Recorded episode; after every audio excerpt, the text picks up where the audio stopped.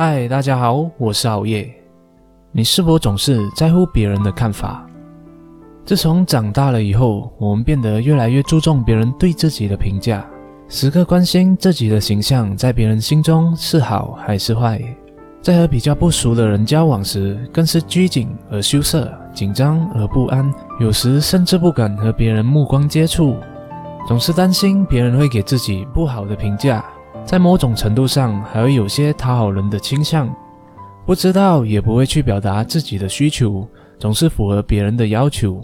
有时候觉得自己吃亏了，但在某种程度上也不敢拒绝别人的要求，害怕受到别人的恶言相对，或者不再对自己友善了。我们会特别希望得到他人的认可和赞许，是因为对于每个人来说，其他人都是一面镜子。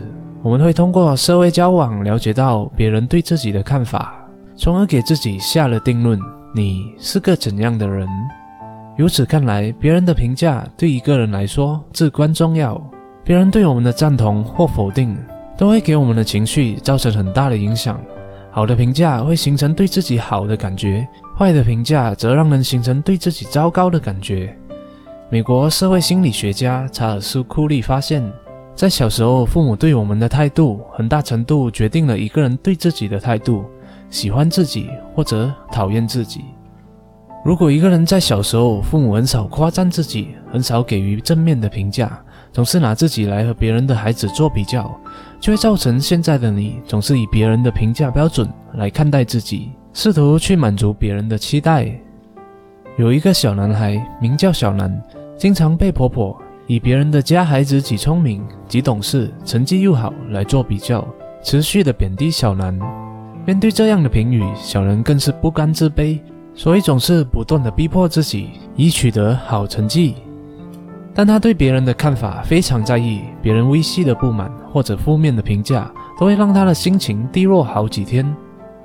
如果一个人童年的时候总是被父母要求成他们所期待的人，就会导致他过度的在意别人的看法。有很多人都会把问题归咎给原生家庭，说这都是父母的错啊。但这样的人其实是在推卸责任，只是得到了自我安慰，却没有办法解决问题。那要怎样不那么在意别人的看法呢？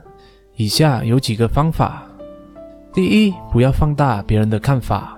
你并不是这个世界上最重要的人，至少不是每个人都那么在意你。这话说起来似乎很苛刻，但却是事实。大多数时候，你觉得别人在评价你，其实人家并没有那么做。其实很多时候都是你自己放大了别人的看法。比如说，在和朋友相聚时，你不小心把杯子打翻了，这时候你可能会这么想：丢脸死了，怎么会那么笨拙啊？之后更是一直耿耿于怀。但事实上，你的朋友根本没有什么在乎，过几天后就把这件事情给忘了。如果你不信，可以试着做一些稍微有些出格的事情，看看别人会如何反应。大概只有你的少数几个朋友会注意到，其他人根本不会在乎。第二，从多角度看问题。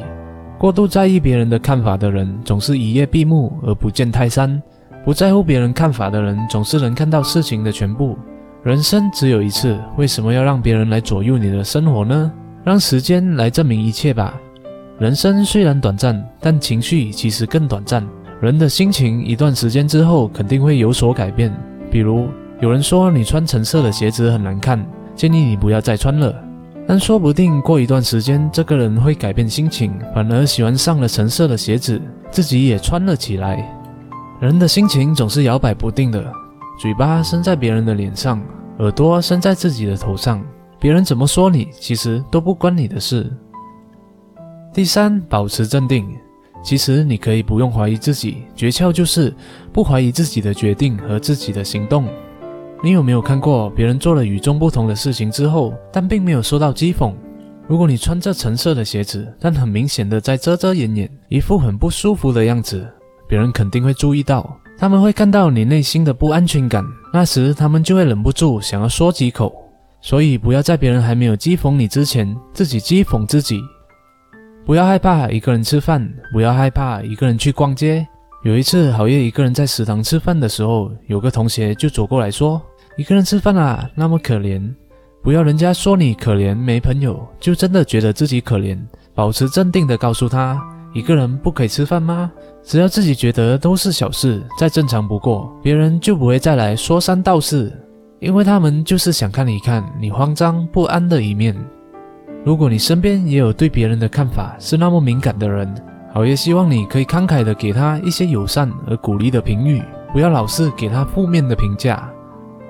谢谢大家的观赏。如果你喜欢好爷的影片的话，就请你给好爷点赞、分享和订阅，也别忘了点下旁边的小叮当，以在第一时间获取通知哦。